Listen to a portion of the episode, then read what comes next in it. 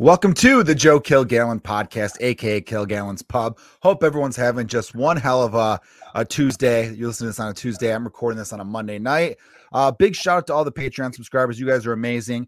I was recently in Peoria, Illinois, the birthplace of one of the greatest comedians of all time, if not the greatest comedian of all time, one Richard Pryor.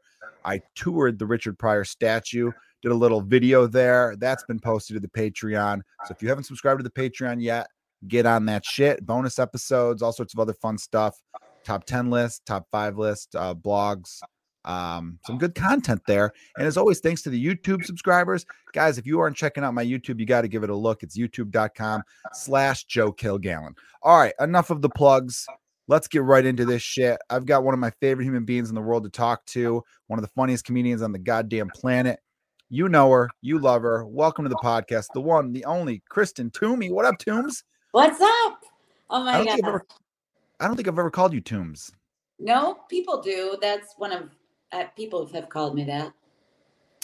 I feel like our good friend Danny Kallis has probably called you that. Yeah, I think so. Um, and like growing up, like friends' moms called me that. Really now? Yeah. What other nicknames have you had? Have you had some good ones? Uh, K T. A lot of people call me that. Initial seems lazy to me, but yeah, I get called J K sometimes. Uh, Tutu. My goddaughter used to call me Tutu. I like Tutu. Tutu. Um, and yeah, Tooms. I don't know. I don't think any. Oh, well, Speedy when I was in middle school because I got caught with diet pills and I got. Um, I actually was chewing gum in class all the time. That was like a thing that I would do. And they brought me to the principal's office and they told me to empty out my purse to get the gum. And there was diet pills in there. And so then I got an in-school suspension where I had to write a paragraph all day long, this paragraph over and over again. And um, then the older, I was in sixth grade and the eighth graders started calling me Speed Racer and Speedy. And things That's like pretty that. good. That's a good nickname. Yeah. You know, when you had to do the, I will not bring diet pills to school over and over again, did you do the method where you write I, I, I, I, I all the way down and then the next word all the way down? Or did you do the whole line by line by line? I think I tried it every kind of way just to keep it interesting. You know, I don't know. Backwards, I don't, forwards. I don't think teachers realize that that doesn't do anything. It doesn't do anything. No. It doesn't waste, do anything. It just wastes everyone's time. Have you build a desk or clean some toilets or something? At least yeah, it's productive. Something productive. I'm actually, speaking of, like my kids go back to school this week and I'm so proud because my daughter is going to be a senior and she's wow. officially made it further in school than her father and I ever did. You didn't graduate high school? No. That's surprising because you're so smart. Oh, thanks. Yeah. Your husband was an immigrant, so that's not surprising. Yeah. Yeah, he um He, I think he made it a little further than I did. I quit um, first half of my junior year. Oh, okay. I never went back after Christmas break. How'd your parents handle that? Um. Well, funny story. So my mom tried to get her friend Ron, who's a big theater director in Arizona, and he was living with us at the time. And he, she tried to get him to talk me back in. Like talk me into staying, you know, and I wanted to be an actress. And he was like, if you graduate, you can go to the American Academy of Dramatic Arts in England. And and then I said to him, but I don't speak French. And he, I swear to God, this is a true story. And then he goes, you know what, maybe you should just quit. He's like, maybe you should just drop out. So, um, That would yeah, have made me I say, mean, no, we're going to get you a geography class right now. Right. You know? He was just kind of like, fuck it. I guess, yeah, you were probably making the right choice. And then I um, I just started working. And then I went and I got my G E D. And I took a quarter of um, community college. I dropped out of community college. So we're on board there. Yeah. Um, I was just always wondering what the reaction would be to dropping out of high school from parents, you know? Yeah, well, I my dad... um, didn't live with me. And, you know, I think he was a little discouraged or upset about it, disappointed. But I, um, I was a junior, and I had only, the only classes I ever passed were acting and English. So I only had like five credits or something as wow. a junior, and you need forty to graduate. So I think at that point they were just like, you know, you're going to be twenty if you're going to stay, so you might as well. I mean, it worked out for you in the end when you think about it. You don't need a high school diploma to be an awesome comedian. So, well, that's true. Thank you. But I was serving old people sloppy joes today, and I was thinking there was a young girl doing her calculus homework, and I was joking that I don't even know what calculus is. And then I said to one of my coworkers, I'm like, do you think if we knew what calculus, because she didn't know either, and I said, do you think if we knew what calculus was, we wouldn't be cutting up sloppy joes right now? So, you know, comedy doesn't pay very well. It doesn't, but look, old people need to eat, so you are providing yeah. a good service. You know, there's yeah. people on Wall Street robbing those old people out of the retirement funds. That's very true.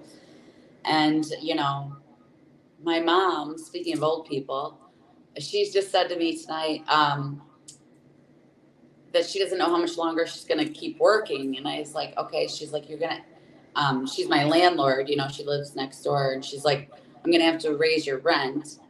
And I was like, okay. She's like, I think I'm going to start making money on TikTok. And I was like, this is, this is what's wrong with everyone right now. Um, now my mom's earned the right to, you know, she's of retirement age, so if she wants to do that. But I'm like, I think everybody just wants to quit working and make TikToks and live off that. I mean, if you could do it, but I don't think people realize TikTok doesn't pay well. That's what I'm, I heard.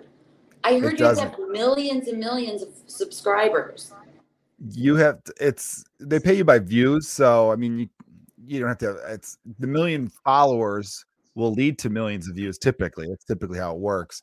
Um, but yeah, it doesn't pay that much. I've made like thirty-nine dollars off of it. Like it's nothing, yeah. And I've got like forty-nine thousand followers, which isn't anything. I mean, that's it's good, but it's not like, you know, money-making number of followers. So it takes a while to build.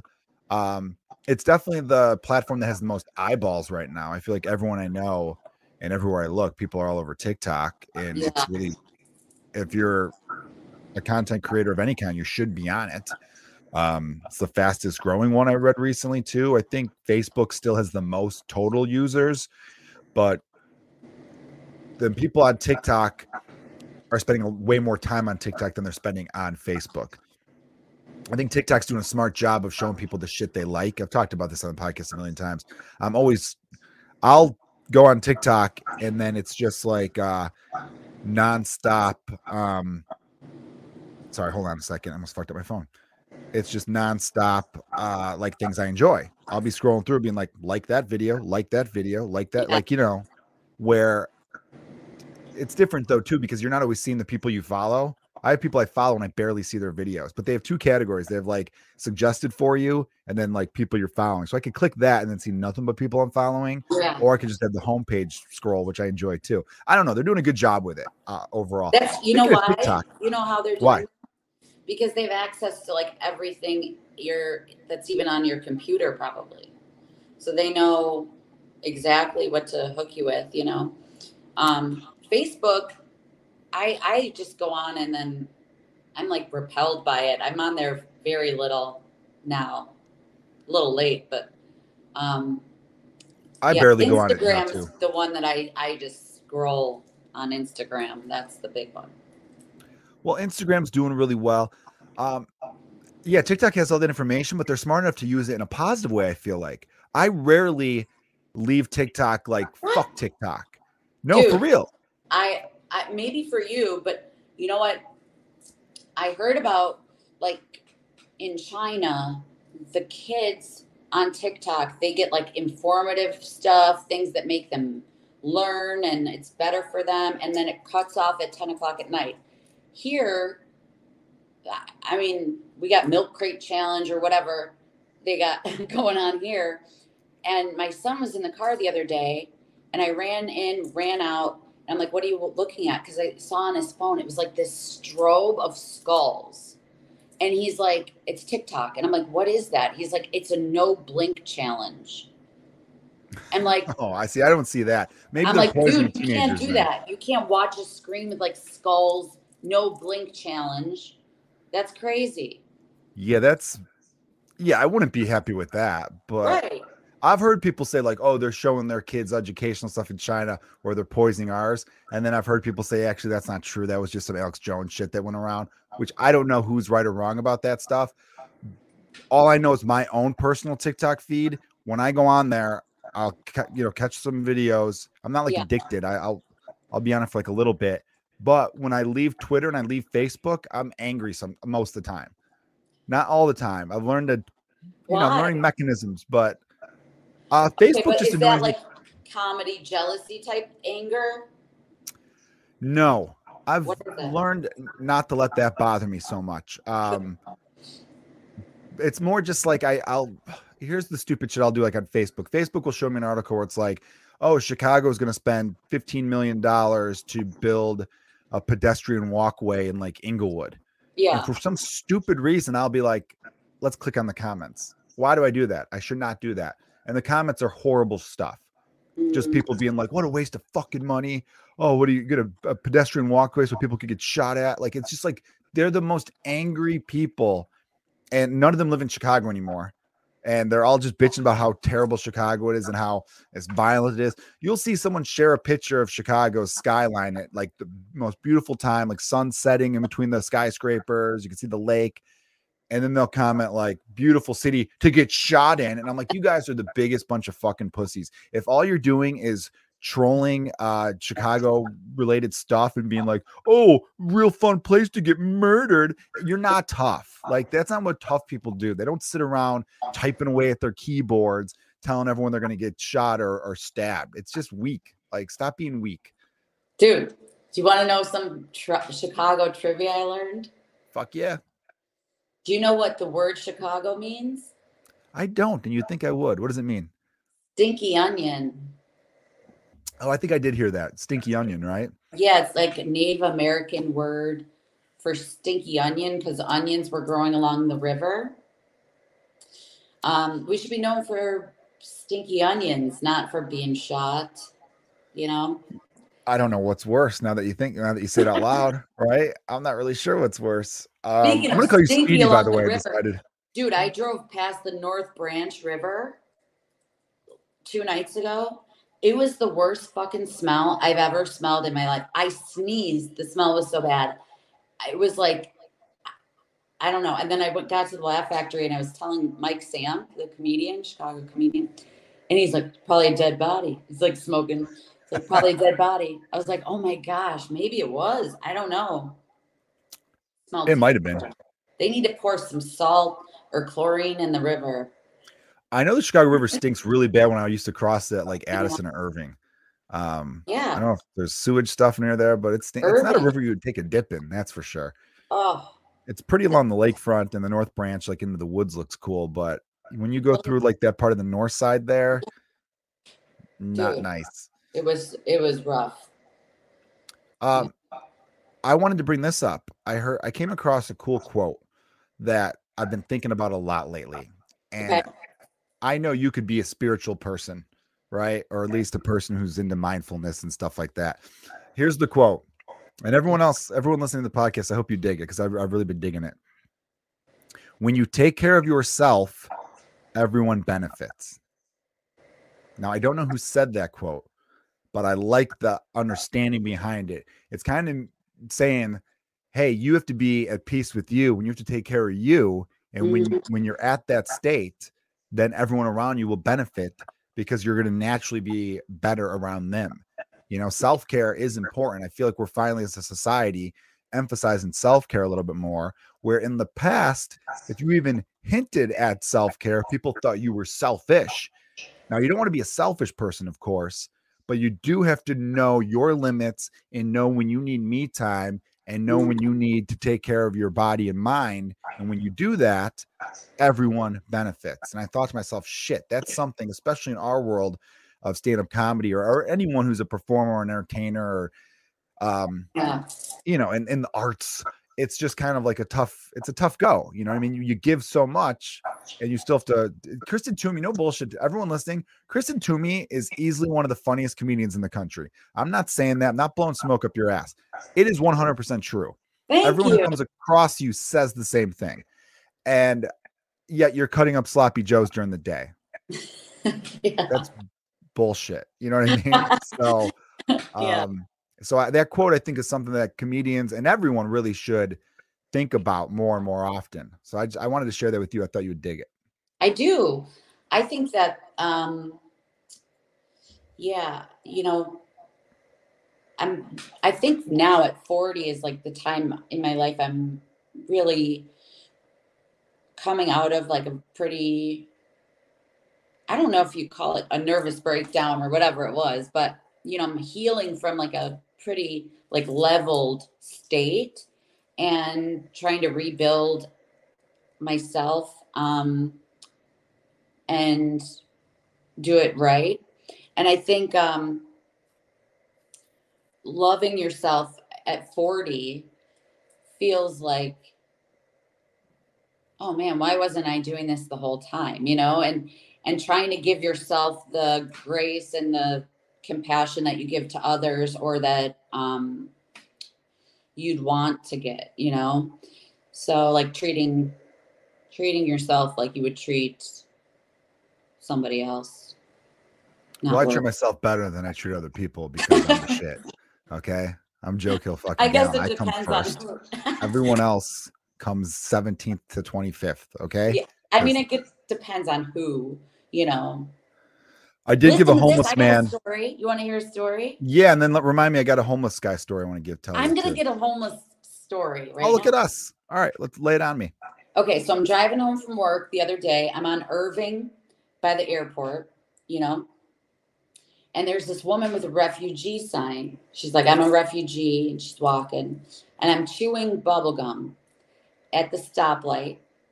And she walks up. She's like, I said, you know, I don't have anything. She goes, gum. I said, no. She goes, because I only, that was my last piece. Oh, okay. She goes, she goes, gum. I go, no. She goes, gum a third time. And I go, I don't have any gum. And then she gave me kind of a dirt, like a sneer, and then kept walking.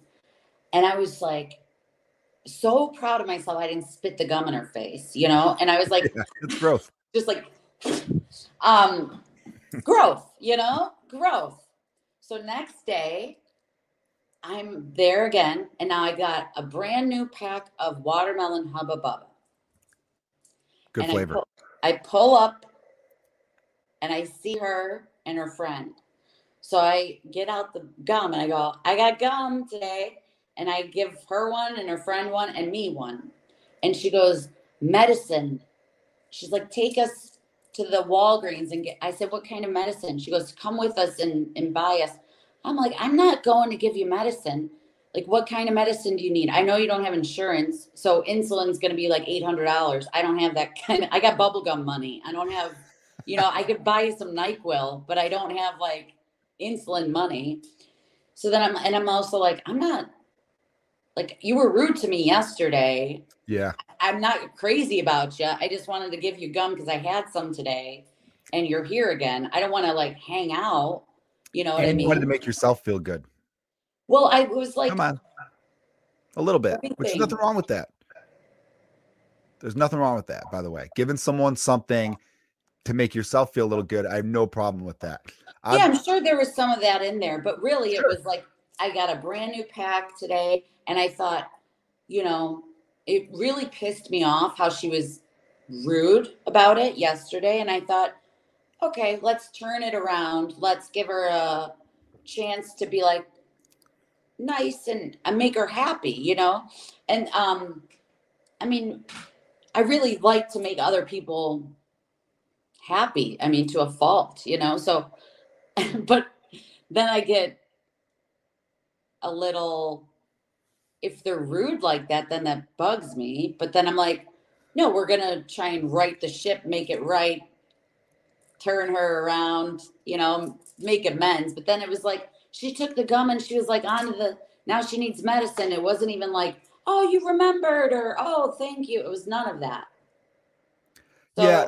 I mean, it's one of those things where there was this comedian when I first started who had a joke about it. You can't really do jokes about homeless people now because it feels like you're punching down. Like, this is a group of people that doesn't have any representation and that kind of stuff. But, you know, funny's funny, right? And um, his joke was basically about how, I mean, you can do jokes as long as you're not like shitting on them, right? I guess. Um, but his joke was basically saying homeless people are, are assholes because anyone else, he was telling the audience, he goes, think about you. If you lost your job, lost your house or apartment, and were just down on your luck, somebody would take you in. Somebody would be like, yeah, dude, you're going to sleep on the sidewalk. I've got a couch for you. So his theory was homeless people are people who are just such assholes. Everyone was like, no, fuck off. I can't help you anymore. Um, which is just part of the joke, I guess. But really what a lot of them are, I'm not doubting she's not a refugee. Maybe she is. But I think a lot of them are people with like mental health issues who just don't know how to act. And sadly, our country used to have resources for that. Which, did you see the movie Joker with uh, Joaquin Phoenix? No. It's, it's it's all right, you know. And but there's a part of it where he's getting like state or city run um, guidance. Like, he's seen a therapist and they're giving him medication and all that stuff, or a psychiatrist. And uh, one day he goes in there and she says, "This is the last time we'll see each other. They're shutting down this office." And then he's all like, "Well, how am I going to get my medication? Who's yeah. who's going to help me?" You know. And he's and then the woman said, "They don't give a shit about you, and they definitely don't give a shit about me," you know, which is funny because that scene, it's not funny, but I remember people saying like um, the black woman in that movie gets shit on because like the therapist he's mean to, and then like the one woman he was like stalking. And I was like, well, the stalking one, you have a point, but it had to be a black woman for that role to emphasize the point of how they don't give a shit about either of them. These are people who are society, you know, turned a blind eye to or whatever. So in the like early eighties, they cut so much of the mental health funding, which is why homelessness really exploded in the late eighties. Cause all these people who used to have mental hospitals they could go to have nowhere to go to. Um, right. And that's why you get people who are just fucking rude to you when you're just trying to like the number of times where, so here's what I had over the weekend. Dude, I didn't get, but real quick, I didn't get like a mentally ill vibe. A oh, okay. lot of them are, but her and her friend, you know, and they're right by the airport. I really think they are refugees and they do need help more than bubble gum. I'm not trying to be like, let them eat cake or whatever, let them chew bubble yeah. gum. I'm just, you know, it's like I tried to make a little gesture of like a olive branch, and it was, you know, met with like a greater need than I can provide, which is medicine. And it was just a thank you would have been nice. You know, I mean, I, I, I'm concerned about the growing homeless situation in this country and the lack of m- mental health, you know, and healthcare in general. I think that we all need to have access to all kinds of healthcare, and um, it needs to be priced at a price point that people can manage. I agree. I think anybody paying eight hundred dollars for insulin a month is ridiculous, or whatever it is, you know. It's insane because you're really making people choose between like, I I have to live, so I have to pay yeah. for this. Yeah. And because of that, all the other things have to get cut. Um, yeah, it's it's a shit yeah. it's a shit thing when people profit off of de- like death and disease. Mm-hmm. You know, I always said, you know, I get in arguments with some friends of mine who are like, you know, pretty far right, and they're like, no, fuck that, dude. Everyone wants a handout. Pay for your own healthcare. And it's like, listen, man. There's certain things that people can't, like, what about kids who were born poor? Like, we're punishing them and everything. We could profit off of every goddamn thing in the world. And we do. Can we just not profit off of people's health? Can we just have that one area where we just go, you know what? This is not going to be something we profit off of. Please, one thing, we can't do that. Yeah. It's, it's yeah, shitty. It is shitty. And, and plus now I'm starting to think about it from the homeless person's point of view. You know, she gets no, like, how many no's do they get? They get no's constantly. You know, we were talking about how hard it is to be an actor and a comedian and all that stuff because of the rejection and all the work and how much your soul you put into it. Um, these are people who are already like bottom of the food chain, standing on a corner hearing no, no, no, no, no, just all day long. And that's still not an excuse to be shitty towards someone who is trying to help you. But I could definitely see the lack of, you know, no one, you know what they need? They need these quotes I got over here. These quotes will really help them out a little bit. You know, you want more help, you got to be helpful to people. You want people to be nice to you, you got to be nice to them, right? Smile, it's a give. The world smiles back. Damn straight. Yeah. The homeless guy I helped out with really pissed me off though, because um, I was I went to the Richard Pryor statue, and I was walking back from that. I was walking along the river that goes through Peoria there. I think it's the Illinois River. And it was, it was a nice day, a little hot. And as I'm coming back through the downtown, it's a Saturday afternoon in downtown Peoria. So it's like the river walk had some foot traffic, but the actual like inner downtown was a ghost town. And I see this guy um, that I didn't get the a complete homeless vibe, but I could tell he was looking at me like I was a mark, because he was in front of me like half a block. And as he was crossing, he looked back at me. And I could tell as he did the look back, he thought, oh, fuck yeah, this yeah. is someone I'm going to ask. So when I saw him look forward again, I kind of darted away. And I went down this one street, and I'm like, good, you know, because I just I just knew he was going to come after me. And then I saw an alleyway. I'm like, oh, I'll cut through there, because I wasn't sure where my hotel was. I got a little turnaround. And then I saw the hotel through the alley. So I'm cutting through. And then when I get to back to a regular street, he intercepted me. And I was like, and then, you know, I had no choice but to talk to him there. And he was like, hey, hey, hey, buddy. Hey, what's up, man? And I'm like, oh, hey, how you doing? He's like, dude, I, I'm down on my luck. I don't have any money. I don't have anywhere to go right now. I'm just, I'm really hungry. If anything you could do to help, I'd really appreciate that. Then here's where he got me. He was like, oh, and if, if you don't have cash, there's an A T M right there. And I'm just like, oh, God, you're really covering your bases, aren't you? So I was in a good mood. I'm thinking, you know what? And I wasn't in a good mood before the trip. I had a real bad um, Thursday before leaving Friday and Saturday. So I was I was trying to mentally turn myself around those two days being away from um, Chicago and away from everyone. So I'm like, you know what? Fuck it. I'm going to give this guy a five dollar bill, because that was the only thing I had on me was a five. So I'm like, you know what? Here you go, my man. Uh, hopefully this helps. I give him a five. And he was like, oh, thanks, man. But like, you know, if I got ten, I could get like a sandwich. And I'm thinking, mother, motherfucker, gave you a five. And I was like, yeah. I'm sorry, dude. If I had a ten, I'd buy myself. I was just, see, that was what killed me. I always thought the rule of thumb. And also, he had like an earring in where I wanted to be like, why don't you fucking sell that? But then yeah. he might be like, oh, my dad gave it to me or something. And now I feel like an asshole. So my whole thing, sorry I had to cough everyone on the mic, but what kills me is that I thought the old homeless guy strategy was you get a little bit from everyone, and that little bit equals something big. Yeah. You know, imagine going around asking for ten spots from everyone. The answer, of course, is no. Yeah. But if you say, hey, any loose change helps, then you, you, you add up to a ten. Yeah. I mean, that would be um, what I would think, too. Like, you just get a little bit from everybody, and then no one really minds. But maybe he thought you were an easy mark, because I think that happens a lot, too. It's the red hair. Everyone thinks redheads are easy marks. Yeah, maybe. Um I don't know. It happens a lot to me, but I think people think that when you show nice kindness, then that's weakness, or when yep. you're, you know, um, and you know what? That probably has worked for him before. Like, if you can yeah. get five out of somebody, you can usually push them to ten. And if you can get, you know, if they offer ten, go for twenty. Maybe that's just how he does it. I guess it's still just annoying to me for a plethora. I always give money to them when I can, and um, I think it's the right thing to do if you can do it. And I know some, you know, you've seen like the videos of people pulling into their, getting in their car at the end of the day after, you know, asking for money or whatever. But as far as I know, like I did my part of it. Whatever they do with it after that is none of my business, you know? Sure. So it's like if they... Excuse me. C J Sullivan, who's been on this podcast, hilarious yeah. comedian, used to have a great joke. Yes. Where he sleeps he out about, here. Yeah. Anytime he would give a, money to a homeless person, someone nearby would be like, you know, they're just going to use that on drugs and alcohol, right? And he was like, yeah, they should. They live out here. I mean, or they would say that, you know, that guy's doing better than you. And he's like, oh, really? I, the guy, the guys whose testicles exposed in minus ten degree weather, he's doing better than me. Like, you know, is and and and if we've seen news reports where it's like, look, this person goes back to their car, and yeah, that's those are some really shitty people, and there's a special place in hell for them. Uh, it's really weird though. It's like, that's how you want to make your living, standing on a corner for, because you have to stand on that corner for a long time. You really do, to make that much money.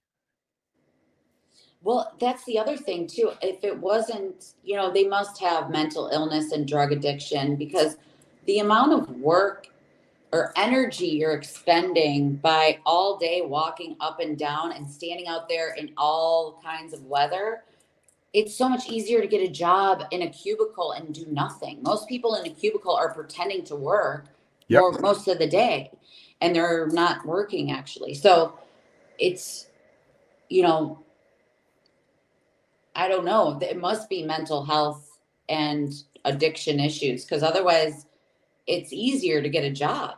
I, it was easier for me to get a job than get unemployment. I called unemployment like three times. I was on hold. I didn't know the process. And I was just like, I'm going to get a job. That's why I ended up getting a job during the day, because it was easier to do that than, than deal with unemployment. You know why? I heard the unemployment offices are looking for people to work there. Like that, that's what I heard, at least. I don't know. It could be. No, that's totally true. I, I would believe that, because everywhere is hiring. Literally. That's true. I don't everywhere. get it. Everywhere's hiring, but unemployment is the lowest it's ever been. Something's not adding up there. And that's weird. Yeah, right. It's unemployment's very, so then they say, well, these people are just out of the workforce. If you haven't been looking long enough, you just stop. And part of me thinks that people are making money doing things that aren't registered as jobs. OnlyFans? Maybe, or just other stuff where it's cash under the table. I don't know. Maybe a lot of bars and restaurants are just like, you know what, to keep our taxes simple, we're going to tell them that we were short staffed when we really weren't. I heard rumors that anyone who took out those P P P loans or whatever, yeah, those are loans. You have to pay them back. So if they do a whole thing where it's like, we can't find workers, but we are hiring, look, we're hiring, help wanted all the time, that's like a way to get around paying the loans back. Dude, I hate owing anybody money. I hate it. Um, I look, I test drove a Dodge Challenger. That's a ride. And um, instead, I went and got this drum set that's over here that same day, because that was way cheaper. The the monthly payment on, um, first of all, it would have had like a credit card interest, because my credit sucks. But it was like going to be eight hundred dollars. People are paying like six, seven, eight hundred dollars a month for a car loan. And I'm like totally freaked out by the commitment of that, and just owing that kind of money freaks me out. I don't want to have any debt like that. That's like, I don't know how people are doing that. That would keep me up at night. I don't, having like a mortgage and. Well, I have a mortgage um, that my wife pays, thankfully. um, yeah. That, that freaks me out. I mean, my husband, when I was married, paid it and didn't bother me at all. But well, I mean, a mortgage for is, me, I don't want to. I mean, it is commitment, but a lot of times your mortgage is cheaper than rent in a lot of situations. I've, I know my mortgage is cheaper than friends of mine who are renting two bedroom apartments, depending on where they are in the city, right? Um, mm-hmm. Because you put and you it, can always sell the house or whatever, I guess. And then you get money back. Yeah, it's still stressful owning a house. I loved being a, a renter Maybe because if there was something wrong. Idea. But I mean, student loans, car loans. I no, cars loan. terrifying. Loan. Student loans and car loans are terrifying because um, yeah. the interest rates are very high on student loans, right? And that's why people are like, these were predatory loans. Maybe we should help them out, right? Car loans. As soon as you drive a car off the lot, it depreciates. Cars have so much fucking maintenance. Gas went through the roof. I don't know about you, but as a comedian, I turned down a lot of gigs because I'm like, listen, you're going to pay me what it was when gas was three bucks a gallon. Gas is like almost, at the time, almost six dollars a gallon in Chicago. So you should Over. pay me more. Inflation helped everyone but comedians. Yeah. It got up to seven dollars. Now they, yeah, took I don't the tax off, they took tax off groceries until twenty twenty-three and gas. And I'm like, wait, if they could just do that, like what? Why were they doing it the whole time? Or the whole you know time. what I mean? If they I could always just do that, what the fuck are we paying for? I one hundred percent agree with you. I always said when they were doing all these big stimulus stuff, I'm like, you want to help people out? Make utilities cheap as shit. Yeah. Instead of just um, putting money into stuff that's really just helping banks, How about you do stuff that, again, take the tax off of, they did do a payroll tax suspension for a while. That was actually not bad. Um, but take the tax off of groceries, take any kind of tax and make people's electric bills cheaper, water bills cheaper, gas, whatever. Because those are the things that people, everyone has that. You cut that down the road, then you really are helping everyone. Obviously, rich people don't give a fuck. They're rich. They're always going to be fine. But that's how you could really help people. As far as the cars go, I do have a car, but I've been taking public transportation and walking so much more. I can't stand driving anymore. Um, gas is really expensive. I feel better when I go on longer walks anyway, and when I don't have a car. Um, there are some nights where it's like, fuck, I got to wait twenty minutes for this goddamn Blue Line train, and that part sucks a little bit. You gave me a ride that one night, which is really sweet of you. Um, but, yeah, it's it's stressful, you know? Yeah. Well, I'm glad it's gone down, but it's just weird how they could just do that.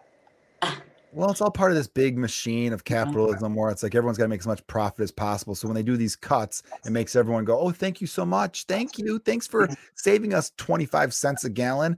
And really, it barely puts a dent into the, that's what was killing me too about like everyone's, these corporations have massive profits at the same time they're charging these insane things. I know it was a supply issue for some businesses, but it's still, I don't know, man. They, they, everyone's just looking out for themselves. And that's, you know, I went on a big rant about this after the fourth of July because I read a whole thing about what fireworks do to the environment and uh, wildlife and all this other stuff. And I'm like, wait, fireworks? Yeah. I have a theory. Okay. I have a theory about fireworks. And to soldiers, P T S D, you know? Oh, yeah. But I always feel like that the fireworks make it rain because I do you ever notice like fourth of July night, it'll always rain a little bit like late at night. And I feel like it's, it's from all the garbage going into the air. You know, um, do you think so? You, Wait, do you want to know you another dropped theory out of high school, Kristen. Hold on. Do you want to know another theory? This is actually something I said. So we were in Saint Louis a couple of weeks ago and it was a, like one hundred four degrees. Hmm. And then when we left, they had a massive like hundred year flood. And I said, it's because of all the sweat that from everybody I, sweating, it got, it evaporated into the clouds and it made I mean, it condensation, maybe right. Sweat, vapor. There's something, there's probably something to that. See, it, and I think the fireworks thing. Make it rain because of the that one out. That one I don't buy. Because they don't go that high into the air, you know? I'll tell you why they don't go that high into the air. I flew on the fourth of July once. I mean, they come back down. I mean, the smoke. Oh, the I smoke the, from the fireworks? Like the smoke from the fireworks, all of that goes up into the clouds. And then all right, anyone, I want listeners, tell me if Toomey's right. You could Google this. Do fireworks make it rain? At least notice that it always rains after a lot of fireworks. You know, it did get a little drizzly this past fourth of July. And now that I think about it, it does, that does feel right. It does feel like it, it, it'll rain around, because I remember this last around fourth of July midnight, thinking, around midnight. It was a vicious thunderstorm because I remember being like, is this fireworks or is this thunder now? So it's from all the stuff going up in the air and then it's got a, and it was too hot. It had to rain because of all the sweat and humidity. Well, usually after a lot of humidity, like Vegas is going getting flooded like crazy right now. All right, let me ask you this: if we could get back to some mental health stuff, a, a little. Aren't bit. Aren't we still on it? We kind, like we, we kind of are. We kind of are. You talked about being forty and and and rebuilding and all that stuff. So let me ask you this: what stuff have you been doing lately to make you feel good? That you feel like you're being put on the right path? Well, I've been. Question. I've been painting. I like that. I like painting. And um, I start painting and I have no idea what it is. And then it turns out to be something. So that's fun to watch that happen. And um, I've been playing the piano a little bit. Oh, do you know how to, or are you just teaching yourself? I'm just teaching myself. And just, you're teaching yourself the drums? Yeah, well, I kind of stopped playing the drums and now I'm just doing the piano. Okay. Um, and then what else? Um, that's pretty much it. You know, those are good though. Those are like things that could take your mind off of things. You're present in the moment when you're playing the piano. You're present in the moment when you're doing drums. You're present when you're painting. I yeah. think all that stuff's amazing. So those are good, healthy things you could do to make sure, you know, you're keeping your sanity, which I think is awesome. Yeah. I only bring this up because I've started to realize about myself on the days I snap and really lose my shit. I've been doing a thing where I rewind the day, because I definitely go from, I don't know, maybe I'm a little bipolar, but I definitely go from being like, oh, I was, I'm having a great day. You know, from the time I woke up till three o'clock in the afternoon, things have been great. And then one thing goes wrong. And then I think about like, oh, fuck, now I got to go do this. And that's going to fuck up this. And motherfucker, the whole fucking day's fucked, right? Mm-hmm. And then, and then I make things worse. I like, I dig a bigger hole. And Dude, I'm like, do you ever do this? Okay. When you're, Because I have like, like if I get triggered by some thought or something where I feel slighted or something, whether it's, you know, do you ever like pull back and look at yourself being like ridiculous and laugh at yourself? Because I do that all the time. And then it gets to the point now where it's like, I don't even fully rev up. I feel like my anger, I said this to my friend the other day. I feel like with rage, I used to be able to eat everything. And now I feel like I have a lap band surgery on my rage, where it's like, I get that initial like hunger, but then it's like, I don't, I can't finish the meal. Do you know what I mean? Like, it feels like, um, like I got like a lap band surgery. Not that I know what that's like, but just they describe it as your stomach used to be this big and now it's this big. And I feel like my appetite for rage is now this big and it used to be bigger. I thought that was called gastro bypass or something. Gastric. Yeah, but they put a little lap band on it too. I see. Okay. Um, I have moments where I'm able to catch myself and ease and, and chill.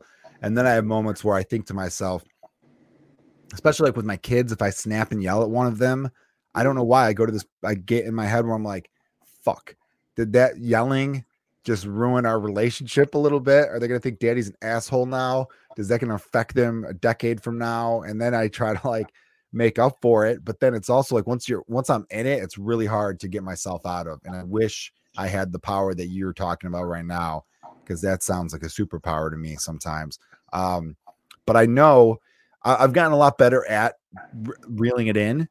Yeah. Um, I can't laugh at myself. So what I do is I try to just, when I feel the triggers where I'm like, okay, take it easy, try to walk away. I try to assess that. I try to explain w- why I'm like I am. Cause I feel like once I explain it to other people, like I'm getting into a fight with my wife or just whatever, you know, um, then both parties involved could kind of understand each other a little bit better. You know what I mean?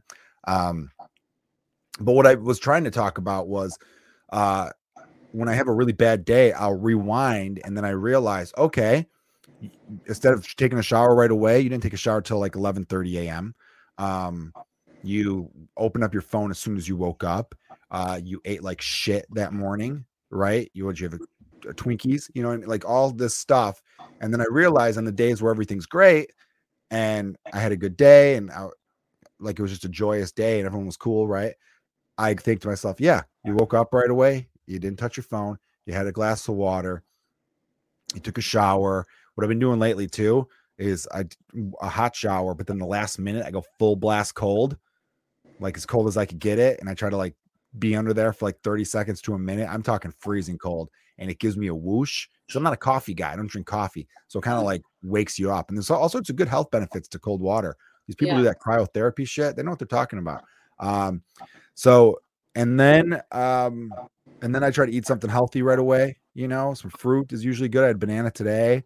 And then I'm ready to start the day and I'm good to my kids. I'm good to everyone else. I'm clear. You know, there's just certain things. I, I like have to hit this checklist of things in order to um, be a healthy, functional adult. Yeah. You know what I think, what I would recommend for you now that I'm um, your therapist? No. Um, but seriously, I think what would help is, and I told this to my nephews too, my nephew, Um, when you feel like that aggression, I feel like men need to have some sort of physical exertion to get that out. Because really what that is, is energy. You know what I mean?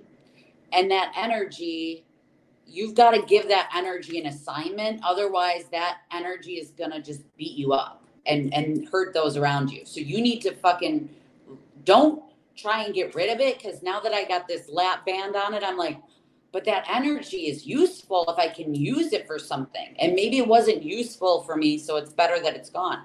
But if you can figure out a way to use that productively, like do. Are you telling me to masturbate, Kristen? No, no. Already I, there. No, I'm kidding. No, I feel like that's the last thing we all need. Um, it's like we were all. That's the only thing we know how to do yet. Sure. So. But um, use it some other way, even if it's like push-ups. Do you like angry paint? Sometimes. Yeah. Or I don't even look at it and I see what it is. Whatever. But um or dance or just like what you should do is maybe push-ups and use it to like get a little more ripped or I'll get even um, stronger. That way when I get mad and I punch a hole through a wall, that's a fucking better hole. Dude, you know? Fucking start boxing. You need to do some sort of competitive sport or some sort of physical way to get that energy out. Obviously. Something. You need something. Fucking, you know, a punching, literally a punching bag in your basement and spend twenty minutes in the morning just fucking getting it out. Because if you think about it, and, you know, I'm not, I don't know anything about science really, but I'm, just like you're a man that's supposed to be protecting things. And then it's like, you know, you've got to be soft at home because you have young children. So it's like you're repressing that, you know? And so as you should be, because that's what you're supposed to be doing and you're doing a great job of it. But the energy is due today. But right. But the energy is still there. So you got to fucking get a punching bag and get it out. To the point where you're like, fucking, yeah, let's watch Nickelodeon right now. And I'm going to yeah. love this because I'm tired. You know, you need well, to. I don't be too tired, though. Not too tired, but that's what I mean. I don't mean like, you know, have a fucking workout disorder. I'm just saying you got to expend that energy. Um, and then you'll be so tired. Honestly, I think part of the reason why I'm.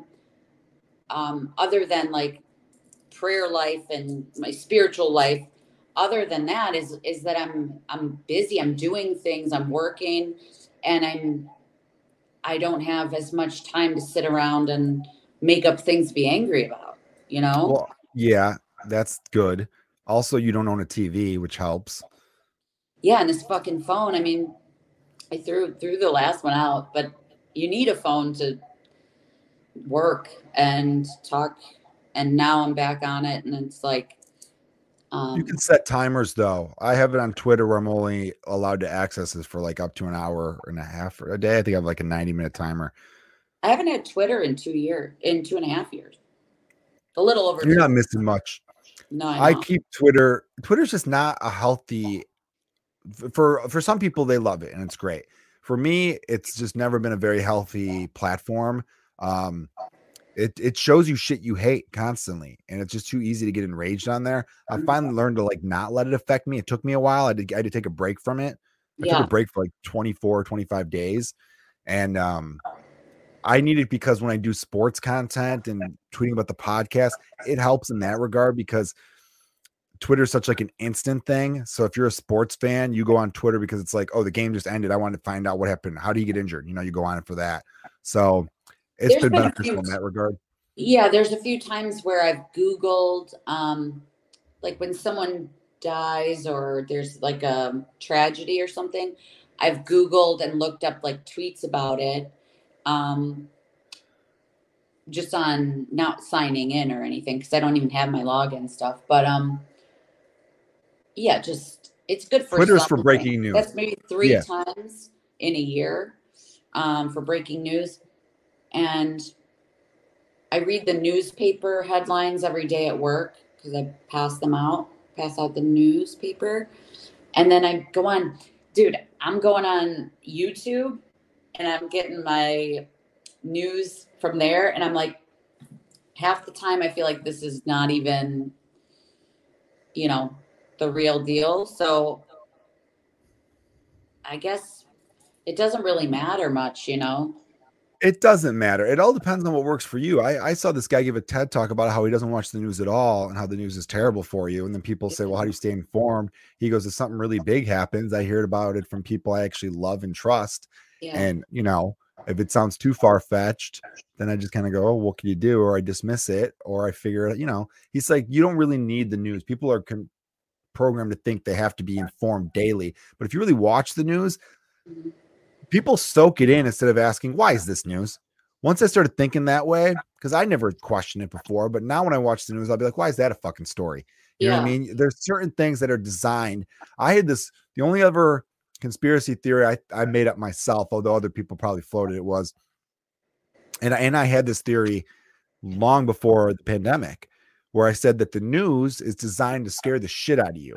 Because I read a statistic in twenty seventeen, twenty eighteen, one of those years, violent crime was at like a hundred year low at some point in the last decade. Maybe it was like twenty fourteen. I don't know. Uh, violent crime was at an insane low, one of the lowest points over the last century. But reporting on it was fifty percent higher than it was like twenty-five years ago.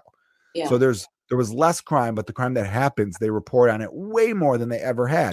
And I'm like, this is by design. They're trying to scare the shit out of you so you don't go out into the world. You stay inside. You watch their channel. You yeah. consume their content. You order from fucking Amazon. You get it delivered. You don't leave your goddamn house. That's really what I thought it was. And that was the conspiracy theory that I came up with by connecting dots. That's what a lot, of, a lot of it has become, I think. And I'm looking at, um, on my wall, I've got like a directions thing. I don't know what you call that, but it's, and a mine's compass? Upside. What is it? A compass? I think so. But it's got north, east, south, and west. Anyway, I've got it upside down because south is that way. And it says news. North, east, west, south is news. And it tells us that's the direction that they want us to go in, you know? So that's when I look at the news, I'm like, well, that's what they want us to, that's where they want us to focus. Um, and a lot of it, you know, you forget when you're listening to that, that there's seven billion people in the world and that there's, you know, three hundred thirty million people in the United States.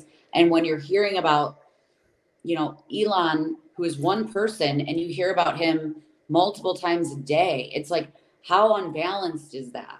And what, what is really going on with the rest of us? Why are we so focused on these certain people, you know? And, um, well, those people know how to sell themselves too. We're talking about this on the last podcast with James Webb, Kanye West, Trump. Those guys are good friends because they come from the same school of marketing. Mm-hmm. You know, Kanye will go extra crazy when he's about to drop an album. You know, all these guys know what they're, they know how, what levers to pull. So a, a lot of ways they're, they're playing the news, and like yeah. the Kardashians know how to do it. All these people know how to do this shit. And it upsets me because it's like, there's so many more people worth talking about. And there's so much more like things that are, are worthy of our attention. And a lot of it is the press manipulating us into it. Um, Trump was inevitable in twenty sixteen to win the Republican primary. When he first got into the race, he was polling pretty low. And then the news was just infatuated with him, where they're like, can we believe he's even running? Is this serious? To the point where people started on that side of the aisle, they started being like, you know what? Fuck it. I like this guy. They're going out of their way to shit on him. I like, you know, and And that helped. Well, his ratings, I mean, he, he sent the ratings for news channels through the roof. I mean, yeah. You never knew what he was going to say. Right. It's, yeah. Every um, other politician's predictable. Yeah. A s- spectacle, you know, and it was every day, all day spectacles. So, and that's what keeps people tuned in. And then the fear of like, either people being like, yeah, say it, or the fear of like, oh no, what's he saying? All of that. It doesn't matter to them. It's just like more ratings for them. Um, and I noticed if I check the headlines on my computer at work, um, they they bum me out. I mean, they do bum me yeah. out. But then I have to remember, okay, well, this isn't the mi- that's why it's news too. You know, it's news because it's uncommon. If it was common, it wouldn't be mentioned.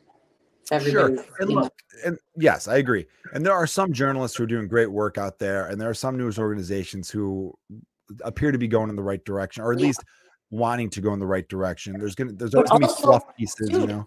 Here's the thing. It's like for journalists, it's like comedians or artists or musicians or anything. You know, there's people that are doing good work that are not getting the attention. And yeah. then the people that are doing like the clickbaity reporting, their stuff is blowing up. And, you know, as the consumer, at some point, it's got to come down to the consumers have to be like, okay, I'm tired of hearing the same forty songs on the radio. I'm tired of seeing um, this shitty comedian, you know, or whatever it is, or, and I'm tired of hearing these news stories that are misleading headlines. You know, I'm tired of clicking on clickbait and then having a story that's made up of six tweets from someone else, you know? Yeah. I would rather have a sort of a Substack. I just subscribed to Substack after hearing about it on Joe Rogan, like something a little more substantial if it is, you know, or even if it, Um, I think it has to come down to the consumer being like, enough, you know, um, I don't want a president that's sensational. I want somebody that's stable and yeah. capable and trustworthy. And I want a news source that's not um, s- sensational. You well, know? I mentioned we need to take profit out of healthcare. We need to take profit out of reporting the news.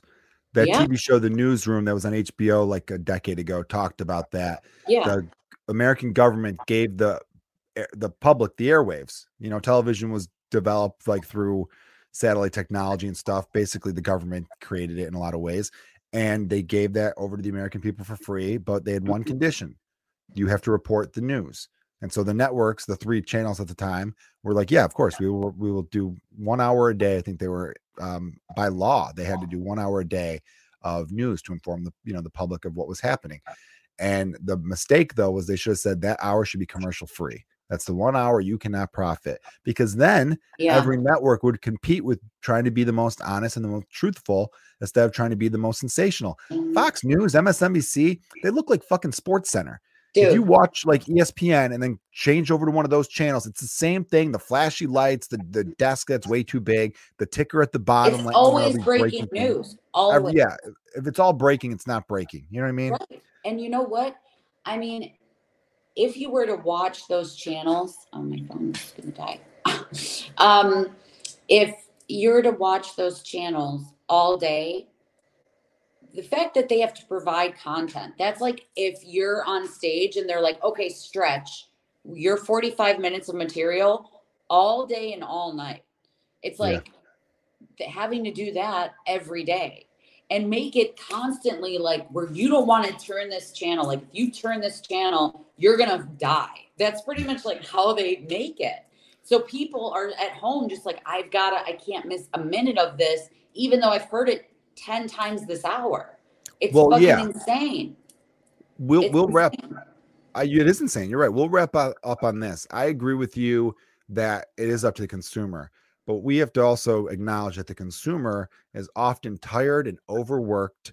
You know what I mean? That like nowadays, yeah. you know what, fifty, forty, fifty years ago, one, uh, you know, of a two parent household, one person could work and provide for the whole family and they lived well. Right yeah. now, two people have to work and they're struggling and they're not as attentive to their kids and they're not all that. Right. So they come home, they're exhausted. They're not seeking out the latest cool underground band. They don't have time for that shit. They don't yeah. have time to go to the record store and leaf through and listen to suggestions. They turn on the radio and whatever the fuck is there and it's catchy. That's what they're yeah. going to do. They go home and they watch Two and a Half Men and The Big Bang Theory because it's fucking convenient. And it's on. They can turn their brains off. They get a couple chuckles and they go to bed and they do it all over again. Right. And it sucks. You know what I mean? It sucks for them and it sucks for all of us and anyone who has to work that way, because our priorities, it's it's our it was our culture. It got beaten into us. I hear people will this is how we hear you want to hear bullshit headlines. Maybe we won't wrap up on this. I hope your phone doesn't die though. There was a headline going around from multiple sources saying um, a lot of people regret leaving the workforce. And then the Wait, next headline. Can you pause? I want to get my charger. Get your charger. I'll pause. I, I can't really pause, pause, but I'll I'll do some a plug. Hey everybody. Yeah, I know. Well, I'm gonna wait for you to come back, Kristen.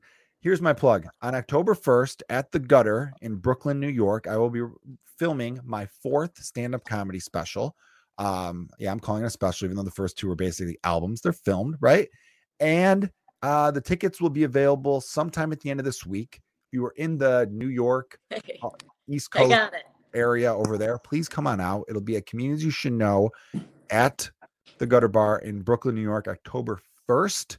My man James Webb's going to direct and it's going to be amazing. All right, so Kristen's oh, back. Speaking of, I'm going to be in New York next um, week, later this month. Oh, hell yeah. What shows could people find you at? I'm going to be at the Stand um, on the couple days there, and then um, New York Comedy Club. And I'm doing Comedians You Should Know two days. I'm doing it the twenty-fourth and the twenty-seventh. Right, you're on the Wednesday and Saturday. That's amazing. Yeah. I did that last time I was in New York back around Saint Patrick's Day. I did the Wednesday and Saturday, and, and both shows were fantastic. Uh, so everyone, if you're in New York, Kristen Toomey, yeah. you got to check her out. All right, so uh, I was talking about how uh, this headline. So yeah. the headline said, like, it made it seem like the majority of people were mad that they, you know, quit working or, like, left their job. But the sub-headline, so the main headline was, like, you know, some Americans having regret over leaving job or quitting most recent job or whatever. Then the subheadline said twenty-four percent. twenty-four percent is not some. That means seventy-six percent are fucking happy that with their decision. That's it. That, that was so misleading. Misleading, yeah. And all the comments were like, people don't want to work nowadays. And this guy, there's so many people going, I work fifty hours a week and I fucking love it. I work sixty hours a week. And I'm like, dude, if you work sixty hours a week, you better tell yourself you love it. Because if you don't, you're going to blow your fucking brains out. That's yeah. what fucked up thing. I realize this now more than ever, given the year I've had, is that life is goddamn short. You can't take it with you. You know how I know that? I got my dad's shit all over my office, right? So like this idea that like you need to work harder and work this, we fucked up as Americans. Look, I'm not going to be the latest in line to just bash Americans for the fun of it. You get that everywhere. A lot of it's stupid and overrated. There are great Americans and there's some stuff that about this country that really is pretty badass. Yeah. But we did fuck up a good amount of things. And one of it is this culture of work yourself to the fucking bones and stuff. I saw a great quote the other day that I think our friend Erica Nicole Clark shared about, it was a story about this woman died. This woman was telling a story about a woman who died at her office. You know, a coworker of hers. And then two and a half days later, they were talking about how are we going to, we need to replace her because the work's starting to pile up. So it's like you die working your ass off for a company probably and two and a half, three days. And they can't wait to replace you. Like it, it, after two weeks, they'll be like, she was never there. They don't give a fuck about you. Okay. So if you're listening and you have a dream or something you want to accomplish and, and, and look, if you have a family, that's different. You got to do what you can there. Make that your dream to provide for them.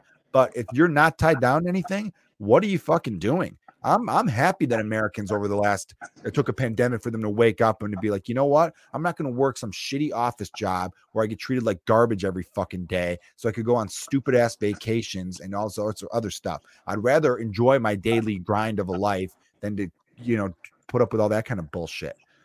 Yeah.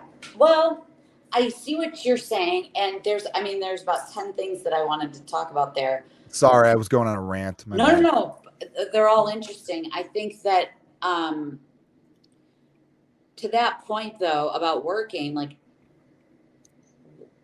I mean, we, we have to, we all have to work, you know? Well, like, yeah, definitely. For sure. We can't all fucking show our asshole on OnlyFans or, um, you know, like whatever people are doing right now. I don't know, but we all have to work and we, we have to make the country as good as it's, it can be. Like we have to do that, you know? Well, I think, I think that's what I'm, I'm kind of figuring it out myself. And I'm not trying to sound preachy because it's just occurring to me now at forty. It's like,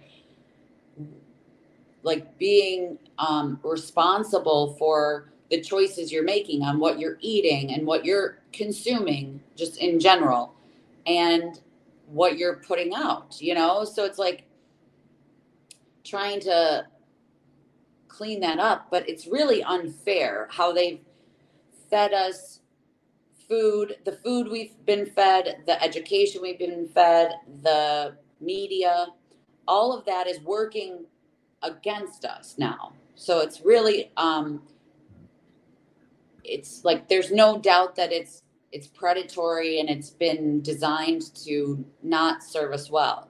So I wish I could say that I had faith that there's some sort of organization that's going to come and fix it.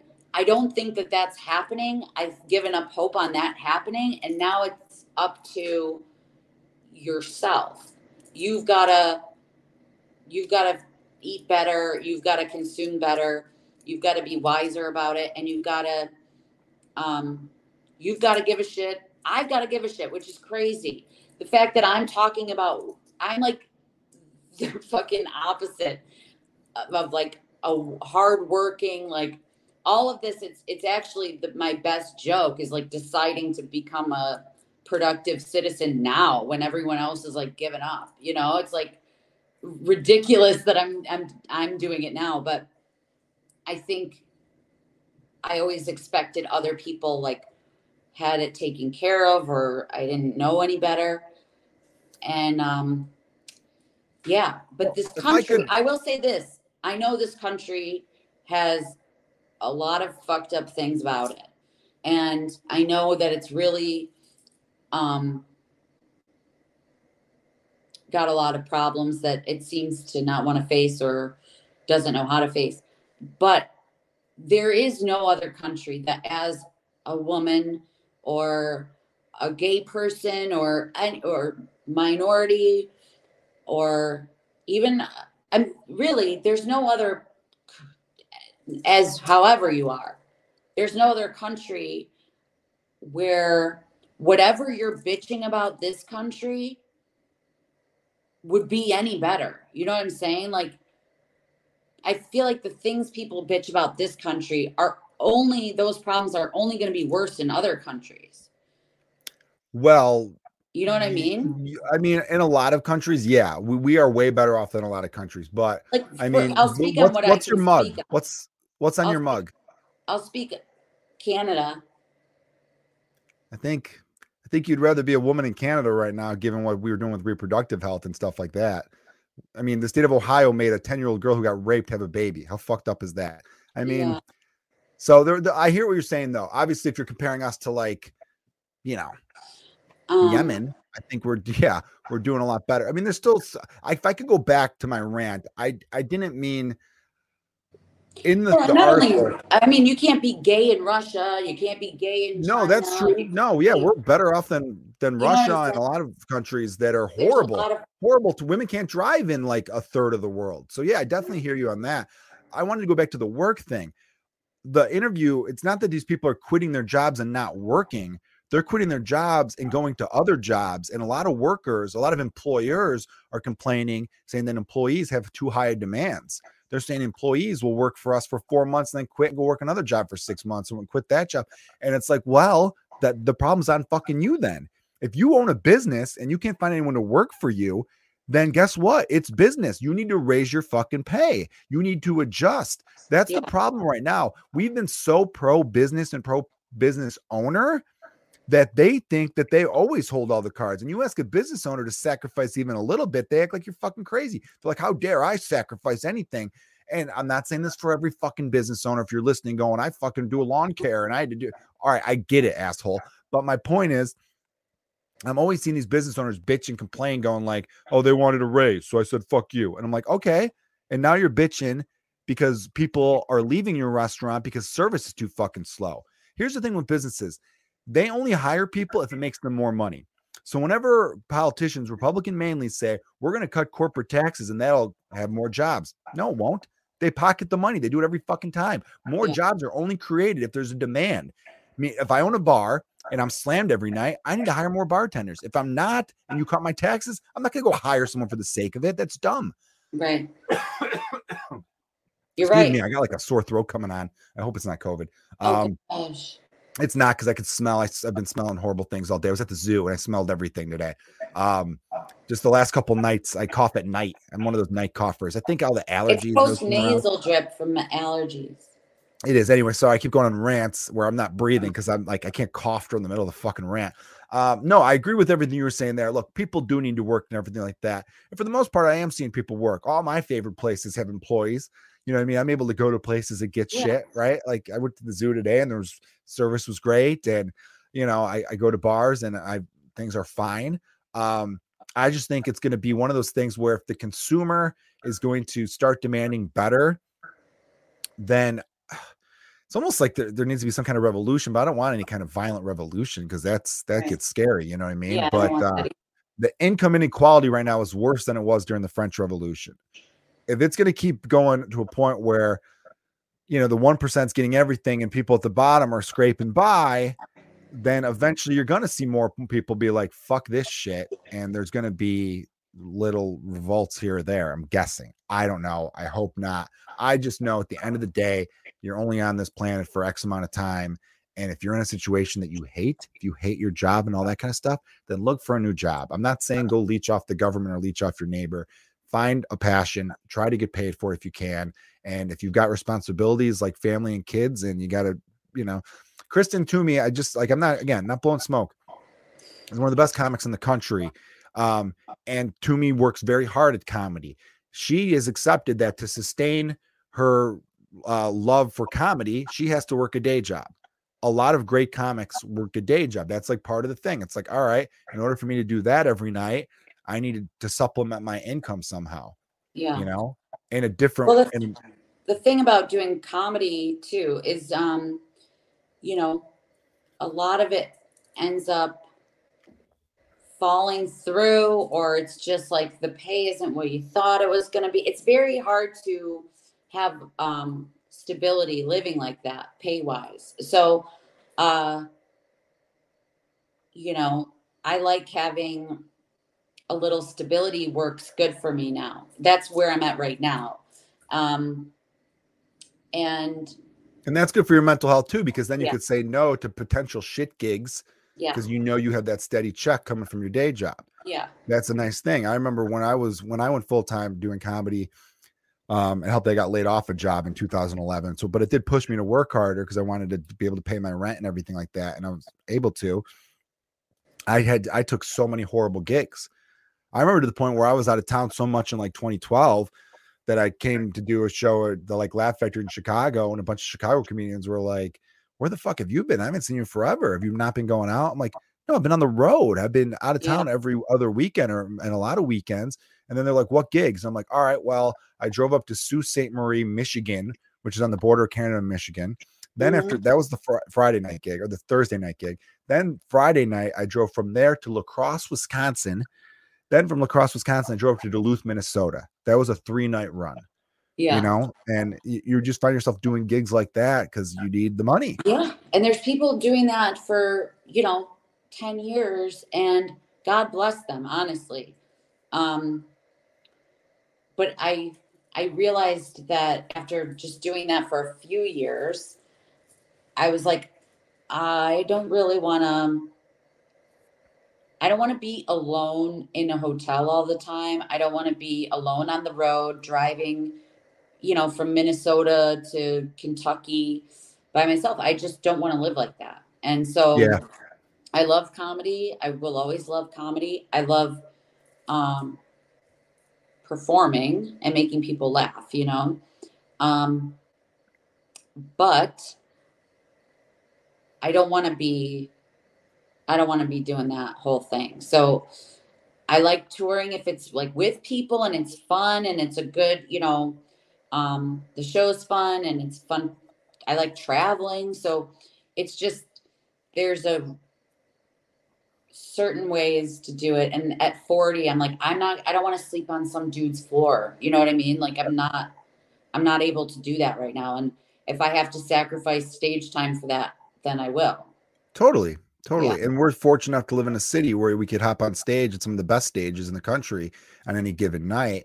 And I'm with you. The, the long drives, um, I don't know. They, they, I get real depressed on them now. They're just very sad. My brain, I mean, I think about my dad like all the time, and then I get real sad. And uh, yeah, I hate these long drives. You can only distract yourself with podcasts and, and music yeah. so much. You it's know, it's better um, if you're with if you're with someone. Yeah, because you can talk to them the whole time. Yeah, you could talk, and um, you know, it's just that's that's different. But being on your own out there is rough, and you know, respect for anybody that does it. I just, you know, no judgment. I'm just saying I can't. I'm not yeah. going to do that. Yeah, no judgment. Again, what works yeah. for some doesn't work for others. It's it's that simple. Um, yeah. It's interesting though. Um, I have one question I want to end with you, an update from you. That's gonna be okay. fun, I hope. Uh, but I do want to say, you know, um, thinking about the media and everything like that, it's so easy to distract us as a society. You know, they'll talk about like, uh, you know, transgender bathrooms and stuff like that. And it's like, there's some things with that where I, it used to be, does it affect you? If it doesn't, then mind your own fucking business. And also, where do you think these, where do you think people were using the bathroom before? Um, it is, it's weirder to me when I see people, I, it's just another thing for people to get mad at. They're like, if you have a penis, you should be in the men's room. I'm like, wouldn't it be weirder for a seven-year-old boy to see someone like a, a woman coming into the bathroom? Like, yeah. They don't know there's a penis there, you know? Yeah. It's so, that's just another thing that people use. It's all, so much of it's just like ways to distract people from things that really affect your life. Like we were talking about before, someone who needs insulin. Mm-hmm. What if that wasn't a crazy person who was rude to you, but they were just someone who's like, yeah, I need money for insulin. Wouldn't that break your, that would break my heart. You know, that stuff just kills me. Yeah, I mean, I wouldn't, unfortunately, be able to help them because, and, and nor should you. You know what I mean? You're just another individual. We're supposed to have a government that's supposed to look out. I think it's weird that we all agreed that if we get attacked as a nation, we send in a military mm-hmm. because we want to protect us. Why don't we protect ourselves from dying of diseases that are easily preventable? You're yeah. more, we're all more likely to die from a heart disease or cancer than we are of any fucking terrorists. But we spend fifty times, excuse me.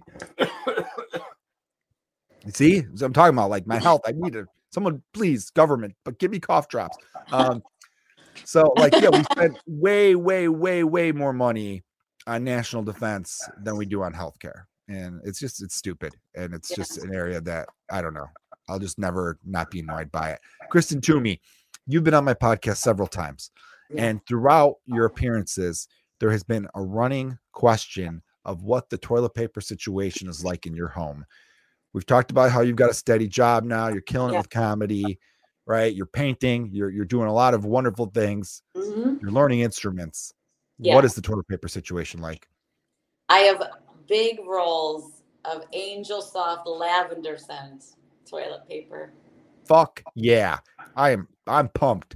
I don't even have to take a shit right now. I want to go upstairs, take a shit, and wipe in honor to you. And when I wipe, I'm going to think about you. I'm going to be like, this is for Toomey, one of my best buddies who went who went T P-less. You were without toilet paper for an insane amount of time in your life. And you were doing a thing. What did you call this thing you were doing? The bird bathing. You're bird bathing it. Yeah. Which is just, what were you doing? Just taking sink water? and, and, and No, just taking a bath after, shower, bathing. Bathing. So every time you went potty, you hopped in the shower. Yeah. See, that's not good for the environment. You're wasting too much water. I know.